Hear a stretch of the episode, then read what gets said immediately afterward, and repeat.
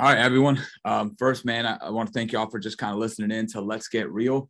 Um, today, man, I'm, I'm blessed just to give you guys a special guest. Um, you know, one of the biggest things we love to do is just provide value. Um, and I was listening to him. I got a chance to talk to him, and um, man, the story is amazing. I think it's going to be dropping nuggets all day long, um, and hopefully, this is going to bring you value, be able to learn from his story. So, um, before I introduce him, man, just to give you a little background, um, his name is Travis Richey. Uh, he's an entrepreneur, advisor, motivational speaker. He's invested in over 25, that's right, 25 startup companies in the last 10 years.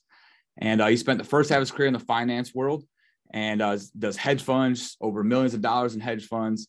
And there was a regulatory issue, which we'll talk about a little bit now in the state of Arizona, where he got charged with some transactions and he served two years in a, a Arizona Department of Corrections. So just some prison time. And he was able to take that and now the stuff that he's doing inside the prisons you know, that he's doing is just amazing. I got a chance to talk with him. Hopefully, we're going to be able to connect and, and share that stuff. So I'll stop talking, man. Introduce you guys to Travis, man. What's up, bud? How are you, brother? Grateful to be here. Grateful, grateful, grateful. Thanks for having me. Dude, I'm glad to have you, man. So let's just get right into it, man. Um, kind of a little bit about, you know, I, I, like to kind of talk about how you started. You know, um, a lot of our journeys kind of start from when we were young, our yeah. past, things that we've been through. It's kind of created who we are today and, and the victim or the victor mentality. You've taken obviously the victor mentality in that. Um, so kind of tell me a little bit about you, man. Let, let's get right into it, bro. Yeah, brother. Happy to happy to give everybody kind of a taste. So, you know, for me, like you said, it's victim or victor. I never really wanted to subscribe to the theory that, you know, you, you hear all this stuff like, oh, everything works for me, not against me. And I believe that. I, I really do. But I think sometimes, and especially the world that we live in, people think it's more like a motivational thought than it is like an like an action word. You know if you really want everything to serve you you really have to work for it. Hmm. and so you know when when when i was growing up you know we had a boatload of adversity but it's it's only adversity now because i'm able to look back on it.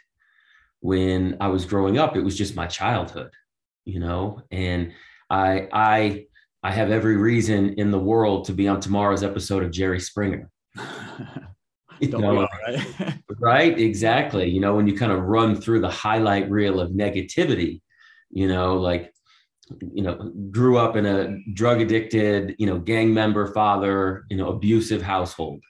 Um, you know, and and and for me, I just felt growing up, we had everything pretty good. You know, my mom was there for us every night. My mom made sure that all of our ends met, you know, that we were taken care of to the best of her ability. And, you know, my dad had some incredibly wild demons and habits and addictions that he just couldn't get his crap together. And so, you know, now that you look back and you hear all these people, they want to make some of that negativity fit their narrative. Mm. And that to me is where we go wrong and we become the victim in life, you know. And I get the opportunity all the time to sit down with people that are incarcerated and they'll tell me that, you know, they're the luckiest people they've ever met. And, you know, I, will meet lifers on the yard and they'll say, Hey, I'm, I'm the luckiest cat on this yard. And so, you know, when, when I go back, I was in Chicago a couple months ago and, and had the opportunity to sit down with some, some pretty interesting individuals from a, from a gang perspective, which is not really my area of expertise. And, and trying to understand them, you know, what you often hear when you speak to those people is, I either am going to be dead or I'm going to be incarcerated. And when you change that paradigm and you tell them, hey, look, there's plenty of people from this same neighborhood or this same block or this same color, creed, race, you know, uh, whatever it is, pick something yeah. that have made it, that have gotten out of here, that have a good family, that have a good job, that have a good life, that have a good mental perspective. But we don't really want to make that narrative fit for us. Why? Because sometimes it requires a boatload of work. Yeah. Yeah.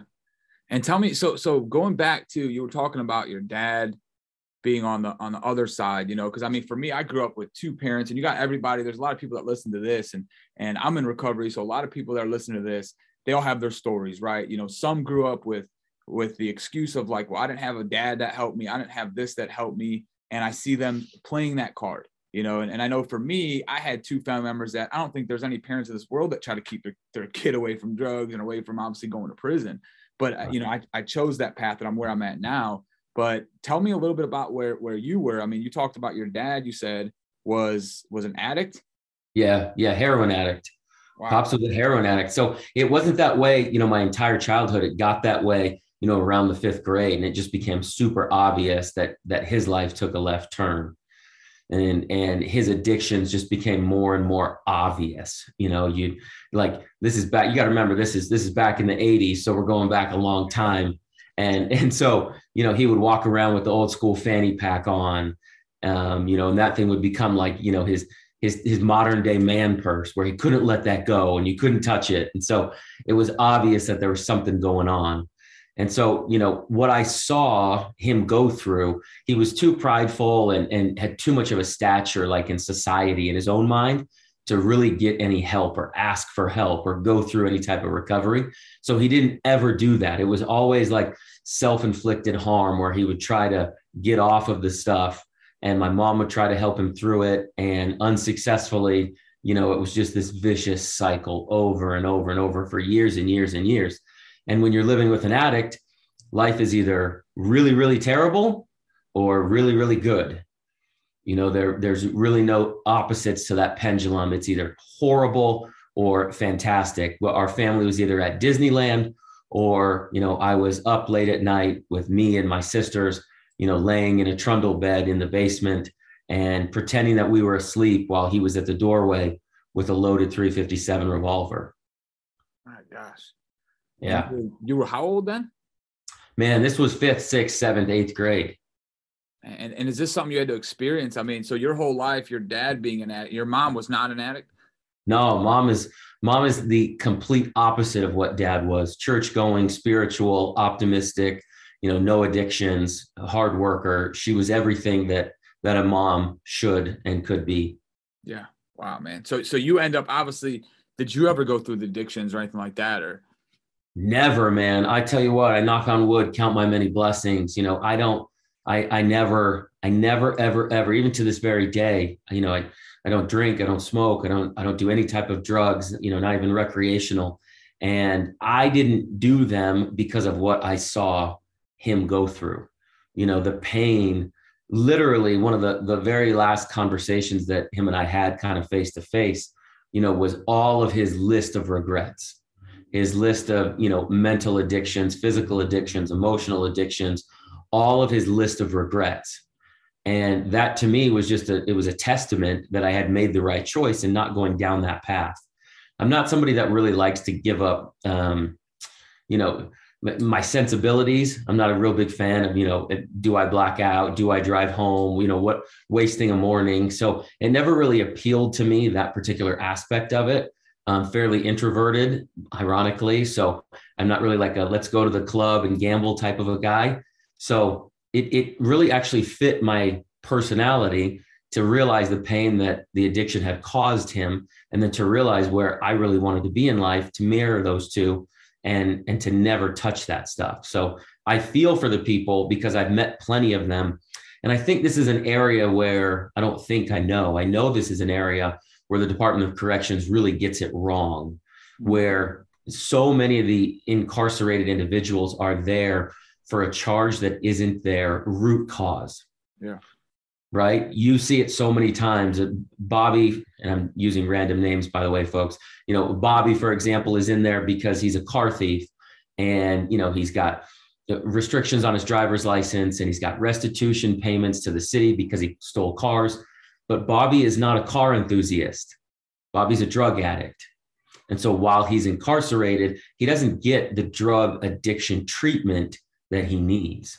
And that really, the root cause of the problems in society, and especially in the Department of Corrections for the incarcerated individuals, never, ever, ever, ever get addressed. Yeah. Man, I saw it in my hand. I remember uh, being in prison and same thing. I'm in, I have theft charges, you know, and okay. I'm a drug addict. So I go twice. All my charges are theft, burglaries, dealing in stolen properties. You know, it's, it's just stealing, it's just thief. And um, they had a modality program. They call it modality, and it's it's yeah. and I only signed up for it because they said if you complete this program, you can go to this work camp and, and be able to work outside. So was, it was like an entry to get to where I wanted to go. And um, in there, I ended up meeting somebody who who he was in there for DUI, and and kind of similar to me. He wasn't a bad guy. And that's the thing is like, I remember even my family, they're like, stop making friends with these people. You know, they're, they're so scared of, of the people in there. And, and I was, I still communicate with some of these guys in there because man, you meet some of the greatest people who just fell into circumstances of what you just said was drug addiction. You know, a buddy of mine is still in there, you know, seven years and he was a drug addict. And what are they doing for him right now? I mean, he's, he's cutting grass, you know, he's weed eating grass. He's not, there's nothing, and he's afraid, you know, doesn't know what he's going to do to get out. Um, mm-hmm. they, they, have this negative mindset in there. You're a convicted felon, you're never going to make it, um, which is a big reason why I want to share my story because I, I don't think that's the narrative. I think it's a narrative people tend to believe. And, and that's something you're kind of doing now, right? That's what convicted mindset a little bit. Yeah, thousand percent. Convicted mindset is exactly what you talked about. I had um, where this kind of idea was born. I had a meeting with a state um, let's see, I'm going to do this as politically correct as possible. I had a meeting with a state parole and probation department, and and and they said, hey, we we've gotten information from another state that you have this program for individuals, you know, behind the walls. What do you have for them on this side of the fence? And I said, well, it's kind of ironic that you're talking to me because you're the you're supposed to be the state agency that has all of the resources for these individuals that got released. And so I said, well, tell me about the current third party that is that is is operating this this release program. Where is your success rate? Where's your pain points? And so we kind of went through all of the different things that that they and that I saw as a as a weakness and a strength and an opportunity, et cetera. And so at the end of it, I said, let me pilot this program. Let me take some of your guys that are on a limited supervision caseload and let me walk them through some of the steps that I believe you guys don't have the ability to do. And very simply is the first one was how do I fix my credit? There, there, there's so many good people that are involved in the Department of Corrections, both you know inside and then outside on you know with PMP. But I have never met any of them that are going to sit down with you and say, "Hey, look, in 90 days you're going to need a vehicle and you don't know what your credit score is and you don't know what interest rate you can apply for. And because of that, you're going to have an $800 payment on some old beat up car. And it's probably going to force you back into the cycle of doing things that you shouldn't be doing with people you shouldn't be associating with. And you're going to reoffend. So let's let's get ahead of this problem. Let's get your credit score figured out day one. Wow. All right, day two. Let's talk about your needs and necessities. We're going to need food. All right, let's make sure that your transitional house is hooked up with a nearby food bank so that you don't have to worry about 50, 75, 85 dollars a week that you're going to spend on food. Because the moment you decide that you have other needs, you're going to start to move your, your attention elsewhere. And we all know that I'm talking about drugs and any other addiction that's out there. Yeah. And so I wanted to create this program that really started to insulate these guys, take away some of the stuff that is readily available. Every city in the country, every state, every municipality has a food bank, and most of those food banks are brimming with food. What I mean by that is they'll give away food almost when it's when it's expiring. We're in an era right now where everybody's living on the fat of the lamb. Everybody's making money. Everybody's got government money, right? It, it's the food banks aren't in need at the moment. And I say that very gently because I, I know that there's people listening to this who are in need, but I'm talking in generalities from the 10 years I've been doing this. The food banks aren't being overrun with people who need their orders filled. So if I can get a guy or a gal food delivered to their house for free, if I can get a guy or a gal their credit score situated from day one, now I can put them in a situation where they've got food, they've got shelter, and because of their credit score, they're going to be put in a situation where they have transportation. So those are some of the programs that we walk through step by step at Convicted Mindset. And then we take it a step further. How do I take my paycheck that I'm going to get? How do I budget it? What do I budget it for? Do I always want to live this way? Do I always want to, you know, work a nine to five or do I want to do something differently? Most guys that I've talked to, much like yourself and myself, want to be a solopreneur or an entrepreneur or have an idea that they want to explore and they don't know where to start. You go on Google, and after you've Googled, how do I start a business? You've come up with 12 pages of information, and it feels like you're drinking from a fire hose. Yeah.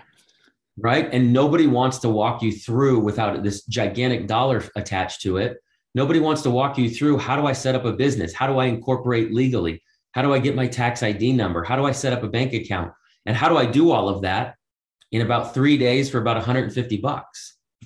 Those are the steps that convicted mindset walks these guys through to really change the trajectory of their life. And then once you get success, like you, you need to have these habits on a daily basis. Who are you hanging out with? Who are you talking to? Most importantly, how are you hanging out with yourself and talking to yourself? Because the person that's going to kill every dream on the planet for you stares at you every morning while you brush your teeth.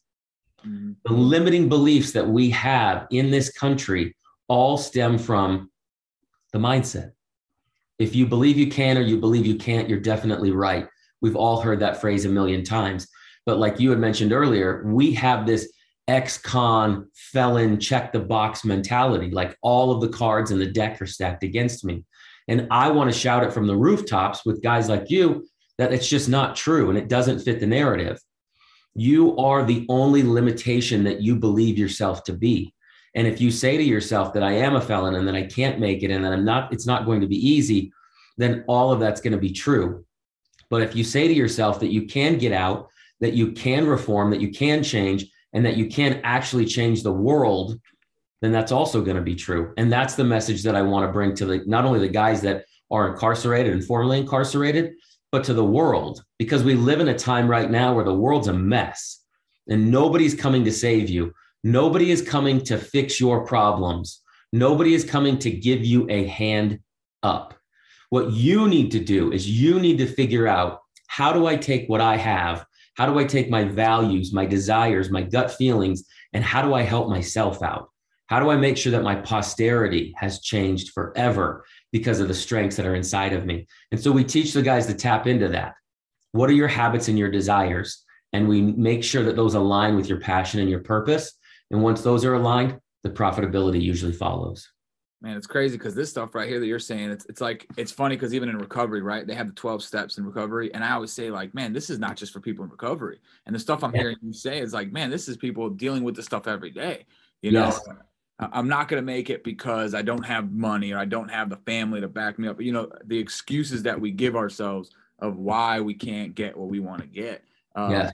Now i want to i want to kind of get into um, like what made you want to get down this path. But some people are listening, and I know your story, so I don't want to be ignorant to the fact that some people may not.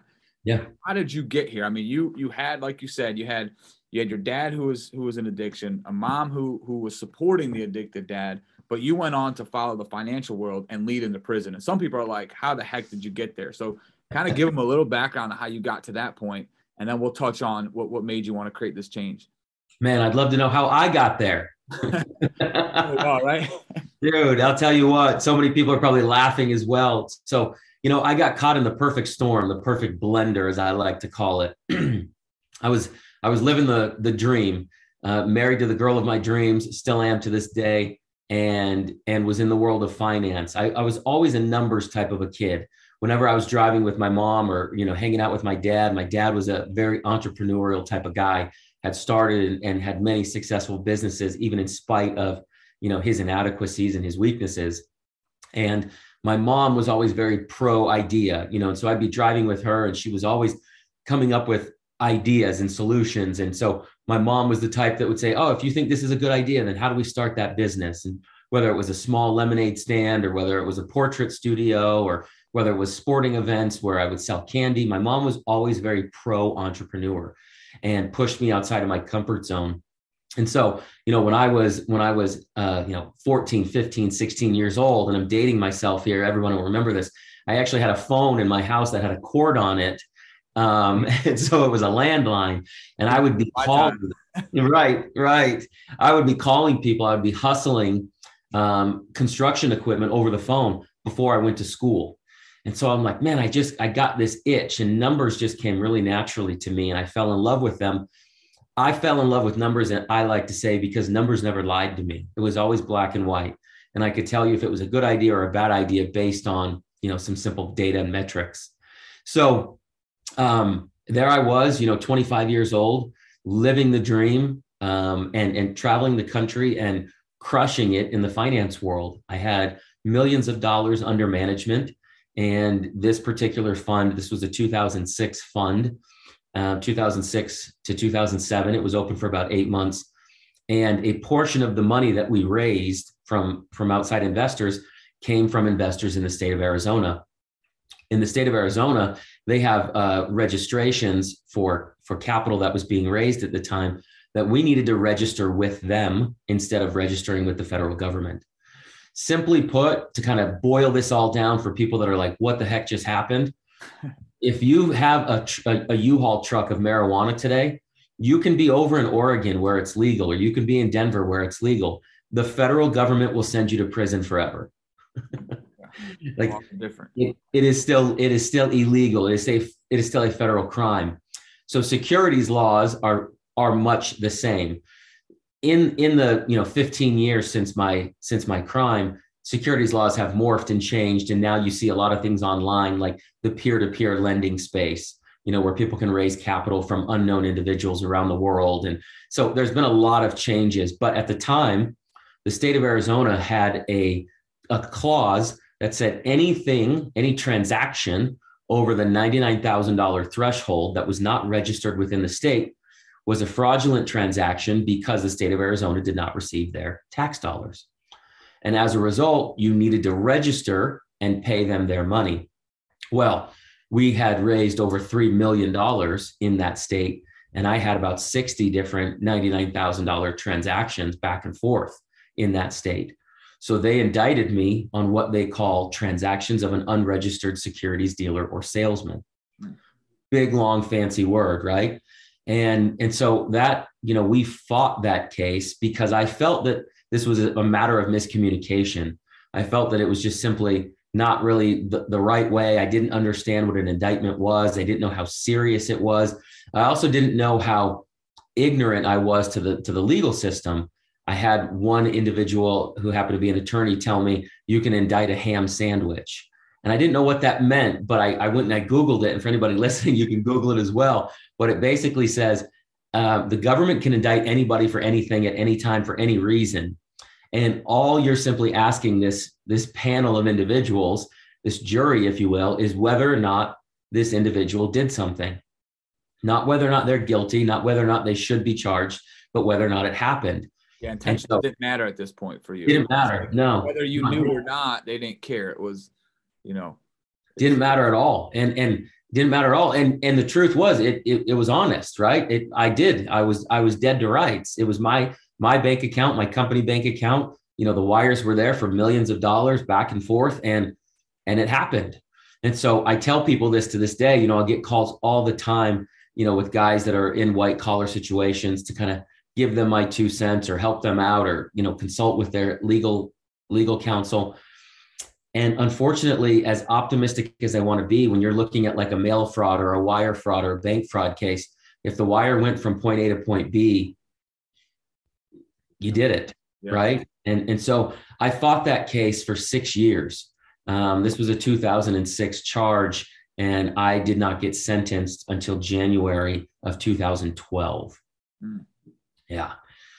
Wow. So for six years, I mean, are you thinking like, I mean, that's a long time. I mean, I know like I've sat in like a, in a jail, which is different, but like when you're like looking at something that like, I don't know what's going to happen.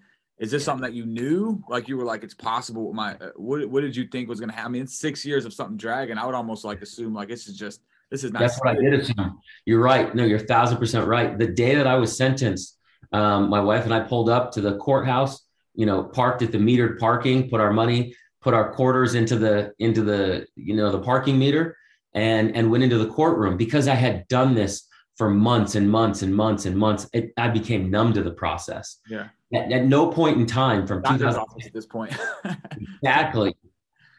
So at no point in time from 2006 to 2012 was I ever arrested, ever. Yeah. Not one time.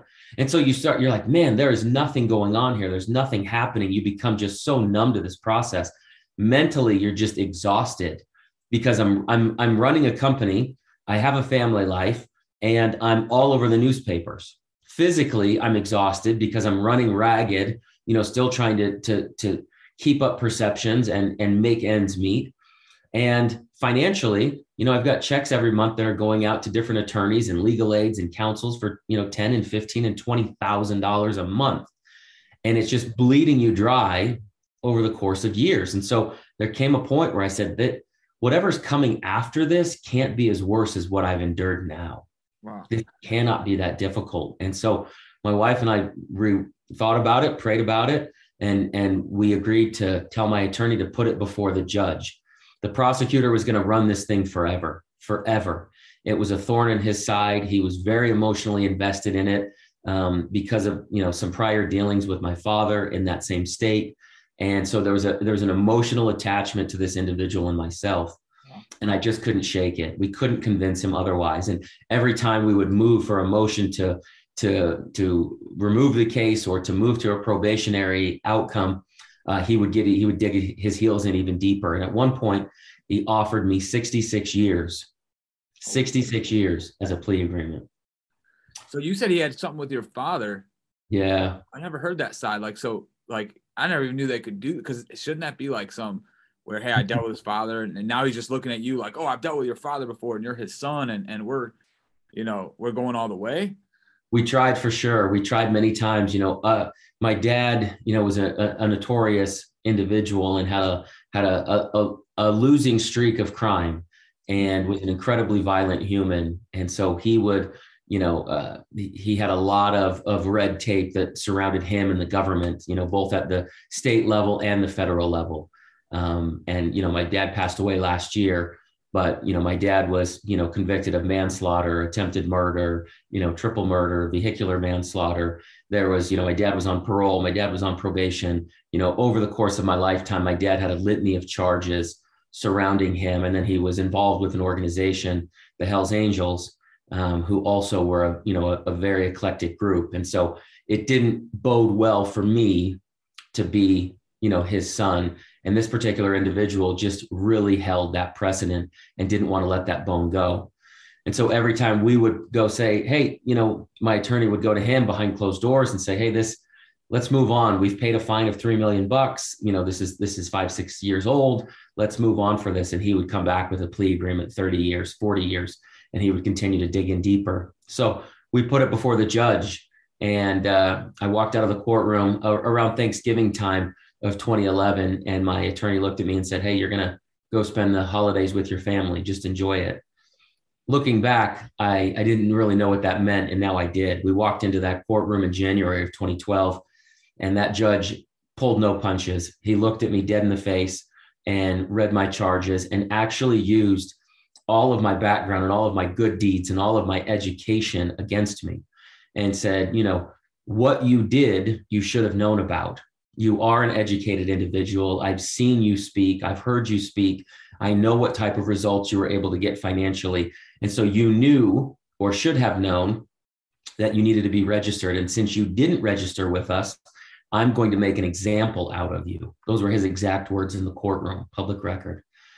And at that point, he remanded me to two years Department of Corrections.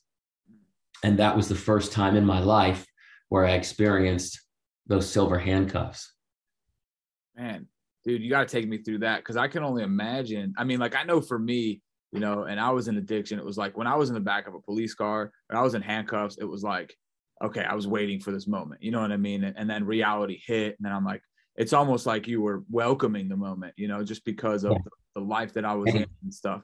But yeah, but on, on your side of like being on the other side of almost like, whoa, this is a change. Um, and, and you served, you end up serving two years. So Arizona had a, an 85% rule. So that took my two years down. And then I got 90 days worth of good time um, to be able to parole out. So I ended up doing 15 months total. And you were married. You said you had kids at the time as well. Oh, married. Yeah. Yeah. Married. And we had one little guy. Um, he was about eight months when I went in and, um, or maybe even actually a little bit about, yeah, about six months old, plus or minus. Um, and so we had him at the time. And, you know, luckily for me, uh, he doesn't remember any of those experiences because he was so little. And luckily for my wife, Melissa, he was able to be there with her, you know, on a nightly basis when I was away. And so they would come down and they would visit every Saturday and Sunday. In this you know crappy little visitation trailer that we that we've all experienced in on a, on a prison yard. And they'd come down and they'd visit every weekend and we'd play and we'd talk and he'd fall asleep on his on his nap schedule. And it was in those moments where i knew that this had to serve me that this was happening for me. I, I got rid of the pity party the first 90 days, the woe is me, the crybaby attitude that we all seem to go through or have a tendency to experience here in mortality. And for me, I was like, you know, I told Melissa every time, all of our experiences from this point forward, our letters, our phone calls, our visits, they're going to be wrapped in optimism, wrapped in it 1000%. So for me, I wanted to make sure that I was going to take every opportunity possible to bring that optimism to myself, my family, in the yard.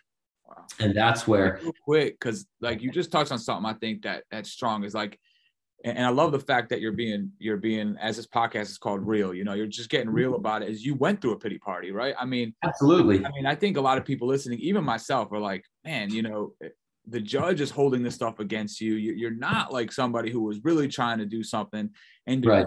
you're thrown into a situation where I think so many people would have said, "Woe was me," right? And you did. If like I don't know whether you were saying "Woe was me" for those 90 days, but you were in a pity party. Yeah. What created that shift? I mean, because you, I mean, you, whether it was 30, 60, 90, um, what made you go from like, man, you know what? This is terrible. Why are they doing this to me? I don't deserve this. Screw the system. You know, instead of trying to fix the system, I'm coming after them when I get out.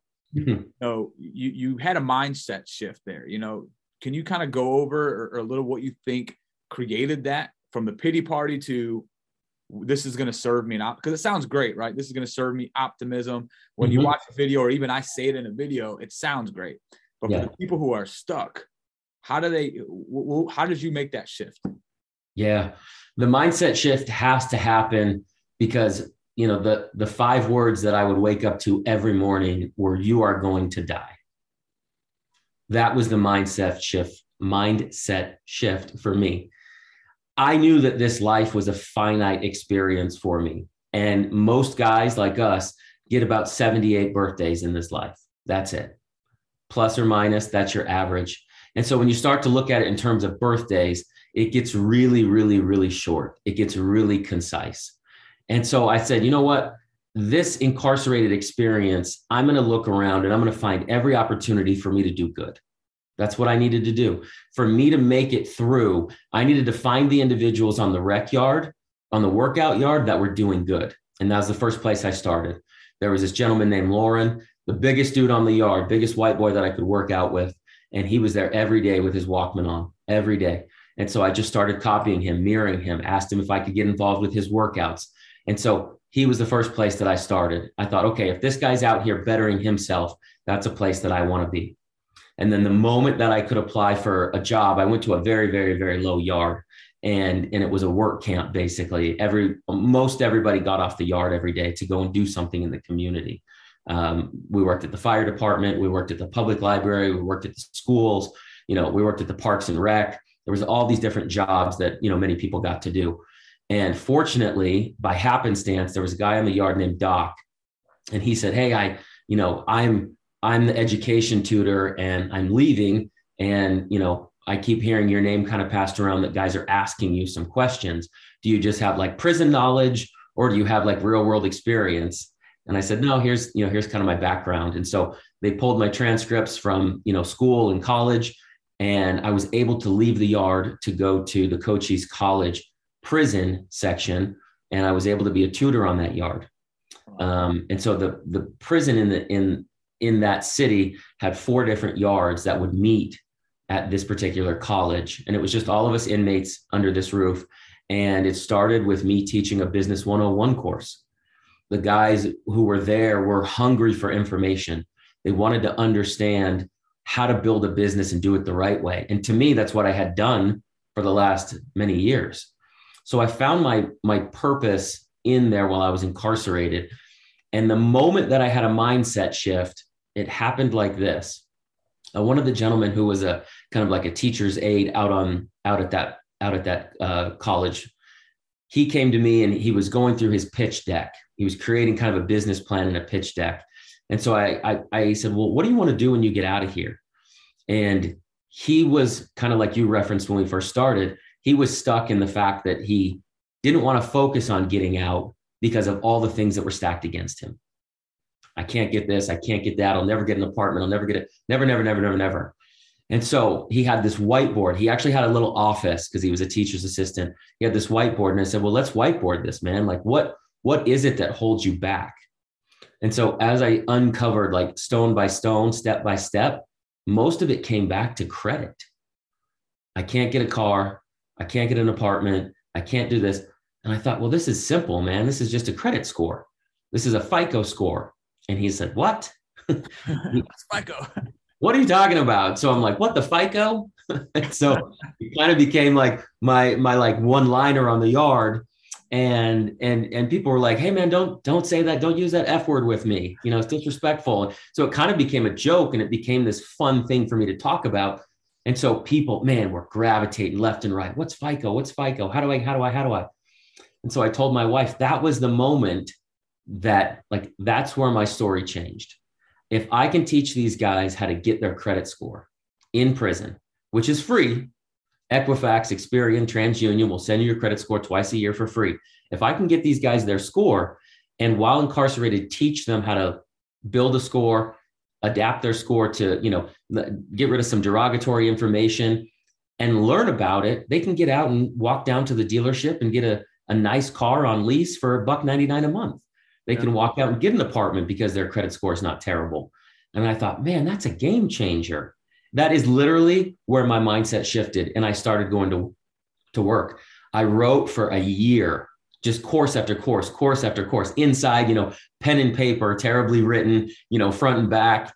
And it was just like, all right, guys, here's everything you need to do. Go to this website, go here, log in there, write this. Per-. And it was just like every single step that I could think of because I thought, you know what? I told my wife, when I leave this yard, I want this book to continue. I want everybody who lands at this college program to know, hey, I can get out with a better credit score. And that's where my mind shift changed it. And so, what I would tell you in that long winded explanation is this if anybody is out there that's stuck, you, you write down a list of the reasons that you're stuck and read them to yourself out loud that night what you will find most of the time is that the reasons you're stuck are selfish reasons. I have never met anybody who can be in the service of another individual and still feel stuck or helpless. Whether you're incarcerated or whether you're blessed to be on this side of the fence, if you are in the service of other people, you cannot feel depressed, anxious, worried, sad, those feelings seem to go away. And oftentimes it's those feelings that make us feel stuck. Man, you dropped so many nuggets there. I hope everybody was just like, even me, I'm like, holy smokes, man. Um, and it's crazy because as I'm I'm hearing you talk and I'm thinking about when you made that mindset shift, what happened with the impact you were starting to make on other people. Um, and and because I was on the opposite end before. Like I remember the first time myself going to prison, and I was the victim, right? I was like, and and what I did was the opposite of what you did. I was like, I'm going to play basketball. I'm hanging out with these dudes. We're doing our time. When I get out of here, I'm gonna I'm gonna do this and I'm gonna do that. And nothing was like it was just like this this mess of going on in my mind. And then what happens is is the people I'm hanging out with started telling me, yeah, man, we could, if you go out there and you sell drugs like this and you do that. And then in my mind, I'm like, oh, that's what we're going to do because you're, you're putting, I mean, you have nothing but time and you have nothing but these guys that you're hanging out with. And I can relate so much because it's like I was on the opposite and I end up going back, of course, you know, yeah. because I get out with that mindset. And when I went back, it took me a little while, but then I had a shift. And I remember for me, it was sitting in a room and this guy, had what they call a K letter. And, and I don't know if they do this in Arizona, but like a zero is your first time and an A is your second time. So he's got a K letter and he's like, and he called me a jit, you know, that's what they call you. Because when you're young, he said, Hey, jit, you're going to be just like me. Yeah. That was my mindset shift. And then I started like what you did, man, hanging out with dudes that were reading books and, and growing. I was like, Hey, what, what do you do for work? And he started telling me what he did. And I, and I remember thinking, if I would have done this the whole, and it was only four months I did that if I would have done this my whole time, the change it would have happened. But you took that mindset shift, and it was like the actions that you took were all about, hey, first off, how can I get around people? It's what I heard. Yep. And it was, how can I help people? You know, and and man, it's funny in recovery, that's like the number one thing is like, man, if you're dealing with something, you're dealing with a problem, go help somebody who, who has 30 days of sobriety, sit with that guy and help him go through what you're going through. And at the end of the day, you're like, dude, I have no problems, man. And and dude, I love like there's so much stuff you just said there, man, that that I'm like just saying out loud because this stuff's just helping me. So it's got to be helping other people right now. Um, just bringing value to other people to get out of yourself. Um, and let's talk because we got a little bit more time. I probably talk to you for two hours about this stuff, uh, but but so so you get in there, you start seeing these problems, you start seeing these ways you can help them. And I think all of us inside, when we're bringing value to people, I can speak for myself at least. There's this feeling inside that gives us that that worth, man. This is this is what life's about. But you get out, right? I mean, I think a lot of people would say, okay, it's great that you were in there. When you get out, how come you weren't focused on, hey man, let Travis Richey fix his life? You know, why? What made you want to go back in to do something to help guys that that some people would say like, hey, they're in there, they're stuck, you're out, bro. It's good that you helped them, but go go do you and help people in community. Why are you going back into prisons right now? Yeah, man. Such a good question because I realized that the system the system needed somebody to change the narrative that could actually speak to it. You know, most of the guys and, no disrespect to anybody who's doing it, but most of the guys that get involved in like prison ministry work um, are are look the part, talk the part, act the part, and and they expect you and they expect you to do so. You know, I was able to get in front of departments of corrections and bureaus of prisons and really articulate with them the problems that they were having. So I was able to walk in the room and command attention because nobody thought that I was a former inmate. Wow. And so when I would sit down with these departments of corrections and bureaus of prisons, and I would say, let's talk about the rates that you're receiving. Let's look at those rates and let's figure out the problem as to why. And what I can tell you based on my experience is here's three or four or five reasons why you're experiencing these pain points. And I remember clearly one of my first meetings, I was I was with a particular state and he looked at me, the director looked at me and said, Man, you're the 1% of 1%. And I said, I feel grateful that you said that, but I'm also saddened because you're the individual who's supposed to be making these 1%. Wow. This is your job. Mm. Right. And so I thought, okay, this is where this is where I need to be. I want to give a voice to the underserved. I want to take the information that I have to the people who need it. And I had a great Rolodex. I have a great Rolodex. I have a ton of friends on the outside who can help me with this cause, who are willing to stand up for me. And if I take it and I treat it like a business, I felt that this would be an opportunity for me to make a difference. I was able to fill out RFPs. I was able to get grants. I was able to raise money. I was able to get gain awareness and local and national attention based on my message. And that's what this platform really needs. You know, you look at what's happening now in the prison reform space whether it's John Legend or Kim Kardashian or, or Kanye or you know Drake. You you you need a big platform in order to really make a shift in this type of thinking that's so archaic in the Department of Corrections. And so I have thought, man, I can make that shift. I can speak their language, I can articulate the problem, I can solve the pain point, and then I can develop the curriculum that will help them get out of that particular rut. And that's where I've been focused is what curriculum do I bring inside that will change the trajectory of these guys' lives? Many, as you mentioned, you know, so many of the programs that are on the yards are just nonsense. They're showgrams. They've got some sort of financial attachment to uh, a nonprofit or to a state agency so they can check the box so they can get some dollars. But nobody's really walking through the pain of a childhood that was laced in trauma that led you to abuse drugs? Nobody. A lot of organizations are doing that on the outside, but recidivism starts the day that you go in. A mindset shift, a change, that actual like intrinsic feeling inside of you that says, you know what? I need to succeed as badly as I want to breathe. If I can attach a purpose to that person with that same feeling, it's it's a wrap for me. It's game over. It's lights out. That person's going to be unstoppable.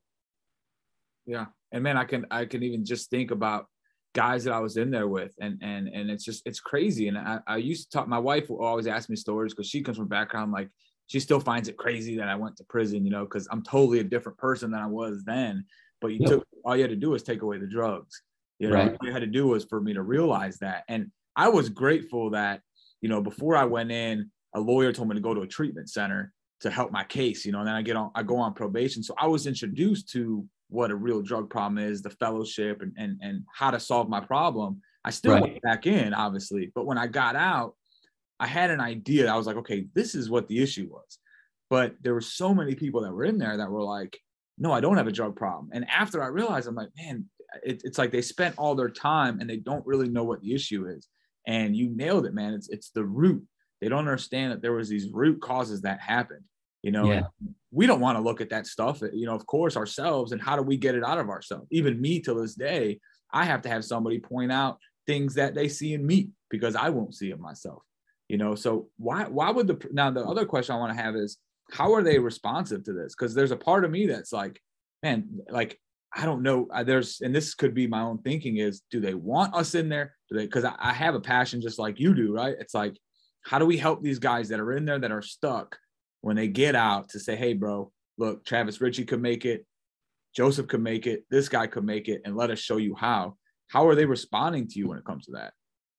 Uh, the incarcerated community responds very well. I think that 60% of the incarcerated community feels that there's a better life for them out there. Um, you know, I say it often 20% of the incarcerated community just deserves to be there. That's where they thrive. That's where they live. That's, that's, it's, they've resigned themselves to that life. The other 20% are victims of circumstance. I, I actually feel bad for some of those folks. You know, if, you fell asleep at the wheel because of sleeping medications or pain pills, or, you know, you fall asleep at the wheel and you, and you hit somebody, those, that guy knows that's an accident. He doesn't, right? He doesn't need the rehabilitation to know that he was made a poor choice. But this middle of the road 60%, I think those guys are, are willing and able and consciously want to be helped. And a lot of them just want to be handheld through the process because, like you said, you know, they go, I have all this stacked against me. Where do I really go? So, where I start when I talk with these cats is I want to make sure that, that we understand ourselves first and foremost.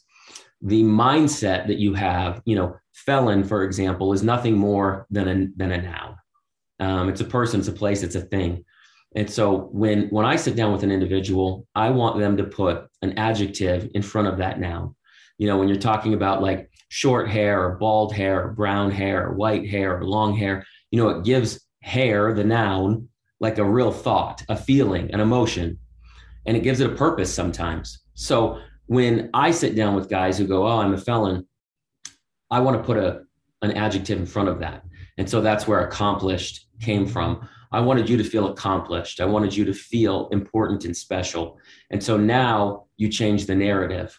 And so one of the ways, you know, I'll, I'll give everybody listen to this. One of the ways that we change the narrative with our program, one of our programs is an employment program.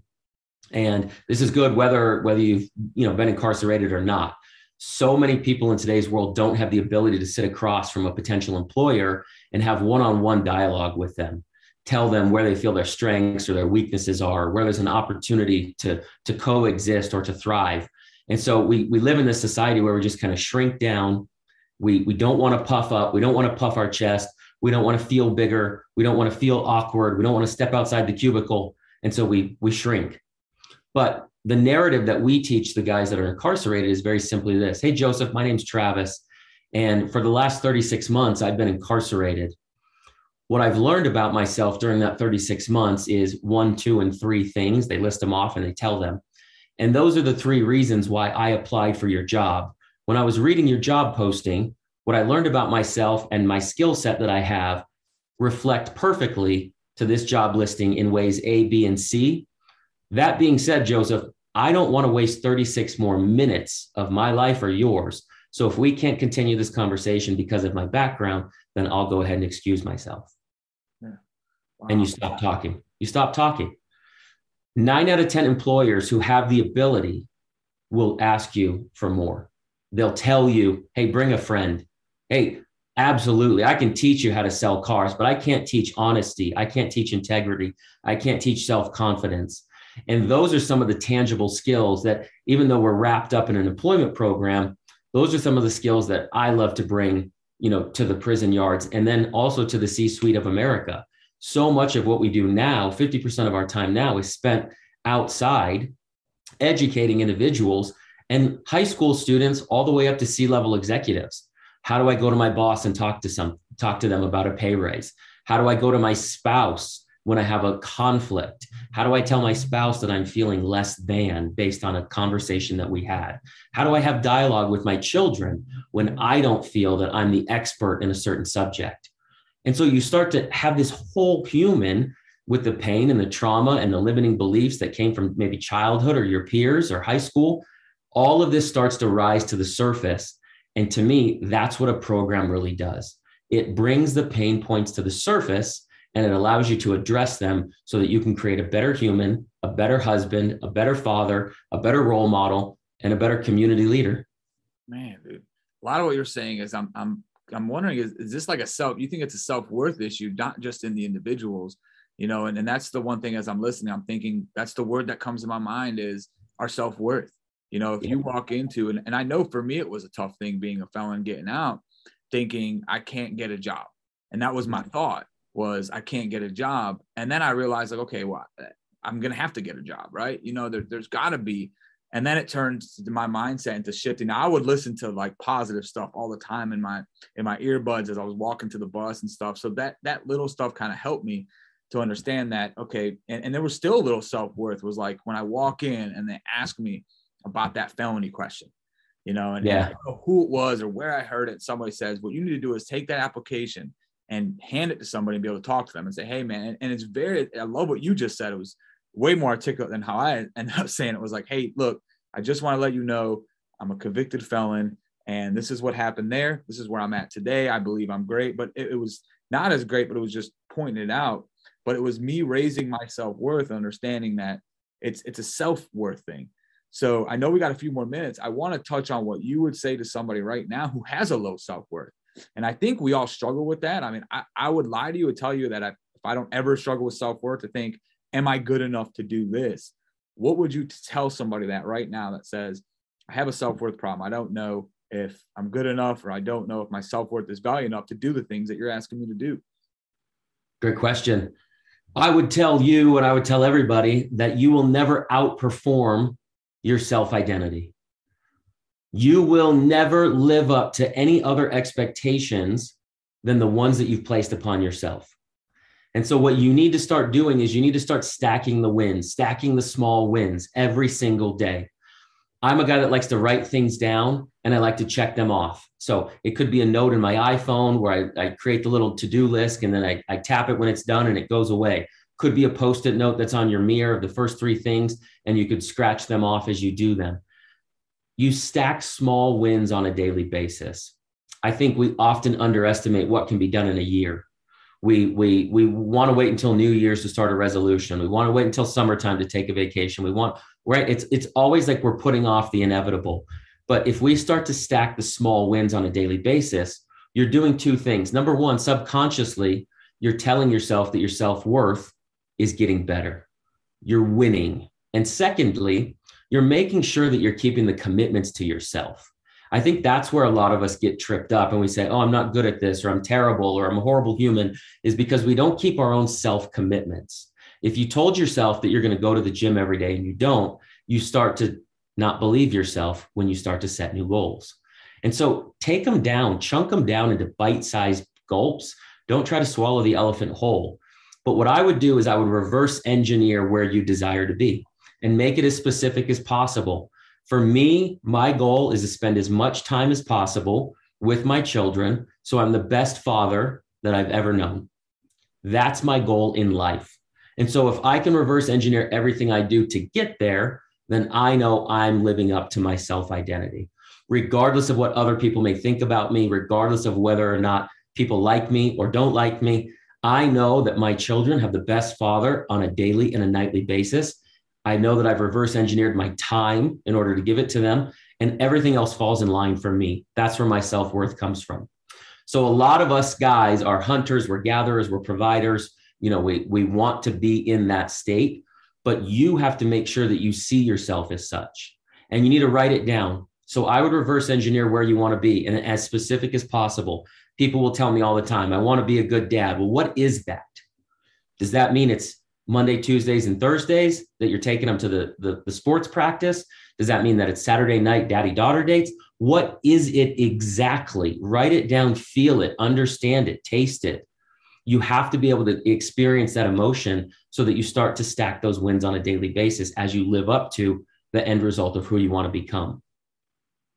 Man, dude, I'm thinking about some people who might say, I don't know what that is. And, and I think a lot of times our, we value our self worth because we don't know you know, like I'm a father and I, I, know all the time, I'm like, dude, I don't know what the right answers are. I just know what's right for me.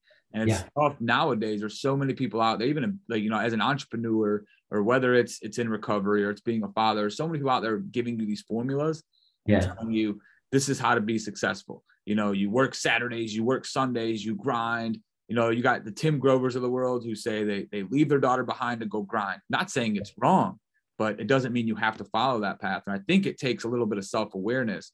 But mm-hmm. I think if you do a little of the things that you just said to improve your self worth, I think you'll be a little bit more self aware because then you'll want to look at yourself. And I think that people struggle with they don't want to look at themselves because they don't value themselves enough. So they're Correct. trying to be somebody else. So they're trying to look at what Travis Richey's saying, what Joseph's saying, what Ed Mylett's saying, what Gary Vee is saying, and emulate that because they're afraid to emulate what they're really believing inside. What you'll find is as you start to become more and more authentic and you start to tell your real story, you'll find the real tribe of people that that follow you and support you and like you. You're never going to be an ice cream truck salesman where everybody's super happy to see you 24 7. That's not the world that we live in. Unfortunately, there's people out there and on social media who I like to call keyboard warriors. You know, they're just text message tough guys and they're full of threats and and they're just really insecure, jealous little people. And that's where you need to place those folks. But as you get your narrative, as you start to tell your story, your tribe of people will follow along with you. The more authentic you are, the more you tell your pain and your insights and the stories that you've overcome from those pain and those traumas, people are going to go, Oh my goodness, you're talking to me. Oh my gosh, I've experienced that. Oh my goodness, thank you for bringing awareness to this topic that nobody wants to talk about. And you'll be surprised. It's like when you purchase a new car you think you're the only guy with like you know the blue bronco and all of a sudden there's like 10 of them driving down the freeway with you you start to see things around you as you start to put it out there so as you become authentic and develop your voice you develop the narrative you develop that tribe and it becomes this movement and that's where people need to get to so anybody out there who's doubting themselves i would say the only reason you're doubting yourself is because you haven't stared at yourself in the mirror and developed your self-worth and then articulated your story to yourself. Once you believe it, you're able to talk about it. But if you don't believe it, you're going to open up that camera and start to develop content. You're going to shut it down because you've got imposter syndrome. Man, dude, I wish like everybody could just rewind exactly what you just said. Um, and I remember for me, that was very similar. You know, I come from a culture where we don't talk about our drug addiction. The first year when I opened up my fence company, I never put a video out there myself and said, I'm in recovery. I was an addict. I've been in prison because I was always afraid. Number one, family members and culture, my, my people in the culture will hear that and they're like, oh my gosh. And, and it's like pointing out the big red dot on my forehead. And also the people yeah. in my business, you know, that if they want to get a fence from me, they're going to say, who's this guy? And man, I, I remember it was the same exact feeling that I had when I was hiding my drug addiction. I'll never forget it. I was like, I feel like a fraud to myself. Like, why, if I want to put a video out there, you know, and I would convince myself, and this is just self talk, like, why, why do you want to put a video out there? You know, you don't need to, you know, you, everybody else is doing that. And I start talking to myself out of it. And I, I'll never forget, just, I remember having this conversation with my wife. I said, and, you know, my dad was telling me, because I, I made like one video and I think I like referenced addiction. And I remember my dad was like, stop talking about that stuff, you know, don't. So I stopped and I remember me and my wife, we talked and I said, babe, I'm starting to feel like that same guy that when I was on drugs and I would show up to, to somebody's house that I would put on like a nice shirt and act like everything was okay. But this is not who I am, you know. And mm-hmm. and and I, I Gary Vee is like one of my spirit animals. I would say, and I remember him saying, just flip the camera, record, and never watch it. And till this day, that's what I do. I just I go, I flip the camera, I speak what's on my heart, and I post. You know, and I think that's the one thing people struggle with is, is it going to be good enough? How's my lighting? Do are people going to care? Um, I actually just posted something yesterday and it talked about this topic that when I was in my addiction, people talked about me. and talked bad about me and they they they looked at me and, and, and said things and now that i'm sober and i'm trying to help people people are hmm. talking about me and that and, and it's okay. It's not a reflection of me. And that's what i think people think. It's a reflection of you. It's not. There's something going on in that person's life that they're having to look at your life and judge yeah. you know what i mean? You're th- man you nailed that. And hopefully everybody just really dials in on that. You're you're so right. It is when anybody projects the negativity or the meanness on you it is a complete reflection of their own life. It is a complete reflection of their own insecurities and and it it is so specific to them which is why it hit a nerve. And so it's just like you said man it if we can get rid of what sally pants 347 says about us from his mother's basement like you could really change the world. That's the message to get out there to everybody. Whether you think you can or you think you can't you're absolutely right. If you're coming out if you're listening to this and you're you know justice impacted in some capacity you're talking to two guys you're listening to two guys who have gone through the same trials and the adversities as you, who still go through them on a daily basis. Joseph's still in recovery. I'm still trying to figure out how to be a father with four little ones and my beautiful wife. I don't have a role model. And so it's like, it's ironic where Joseph has the fatherhood role model. I don't. Joseph, but I don't have the drug experience, but he does. And so you you really have to say to yourself, who am I going to align myself with that can take me where I want to go? That's what you need to figure out. But first and foremost, figure out what's inside of you, what burns you, what makes you really feel engaged. Guys will come to me all the time and they'll say, "Oh, hey, you know, I feel I feel burnt out." And, and my response is simple you're not a candle. You're not either on fire or not. The only reason that you're burnt out is because you're uninspired in what you're doing on a daily basis. Hmm. When you're uninspired, we start to use fancy words, buzzwords like depression and anxiety. The good news is that depression is a series of habits. And if you've got yourself into a series of habits to feel a certain way, you can get yourself into a different set of habits to feel a different way. Those are the things that we need to focus on. As you become self aware, stack the daily wins. As you become self confident and put yourself out authentically to the world, your tribe's going to follow you. You're going to realize that your purpose and your profits, they mesh. And it's a beautiful thing when you get there man, dude, that that's like a mic drop right there, bro. so look, dude, I mean, man, I'd love to keep talking to you. We're obviously going to stay connected, but I think today was, man, I think if people are listening today, I, I know it helped me tremendously. And I think this is going to bring so much value. I always call them nuggets. You know what I mean? This, there were mm. so many nuggets here that, that you were able to just to provide. Um, and, and lastly, man, how can we, how can we provide value to you, man? Where can people find you? Um, the convicted mindset, just kind of, I mean, obviously you're out there helping people, and I know some people are listening to this like, man, I like this guy. Um, you know, what, what can what can they do to help you, or where can they find you? Yeah, appreciate that big time. You can find me at convictedmindset.com. We've got a big conference coming up June 4th in Boise, Idaho. Um, and we're always looking to, to, to really make those a, a statement. We're looking to help about a thousand justice impacted families uh, children specifically and make sure that they've got the resources and the tools that they need, not only mentally, but also physically, you know, in the form of shoes and bicycles and some school supplies. So we put those conferences on uh, semi annually, June and December. And if there's anybody out there who's listening who has someone who's justice impacted, or if you just feel stuck in your ways, if you know that you're destined for greatness but can't get out of your own way, if you know that you've got some limiting beliefs and can't figure out how to rewire them, just drop me a line at convictedmindset.com and we'll get together. Dude, that's awesome, man. we'll have all this, you'll have all your stuff in the, um, on the podcast link below. Um, but guys, that's it, man. Go out and crush your day. Travis, man, thanks for your time. Appreciate all the value you brought to everybody, man. And um, just for the listeners, man, thanks for letting us share. Likewise, brother. Have an awesome day. All right, you too, man.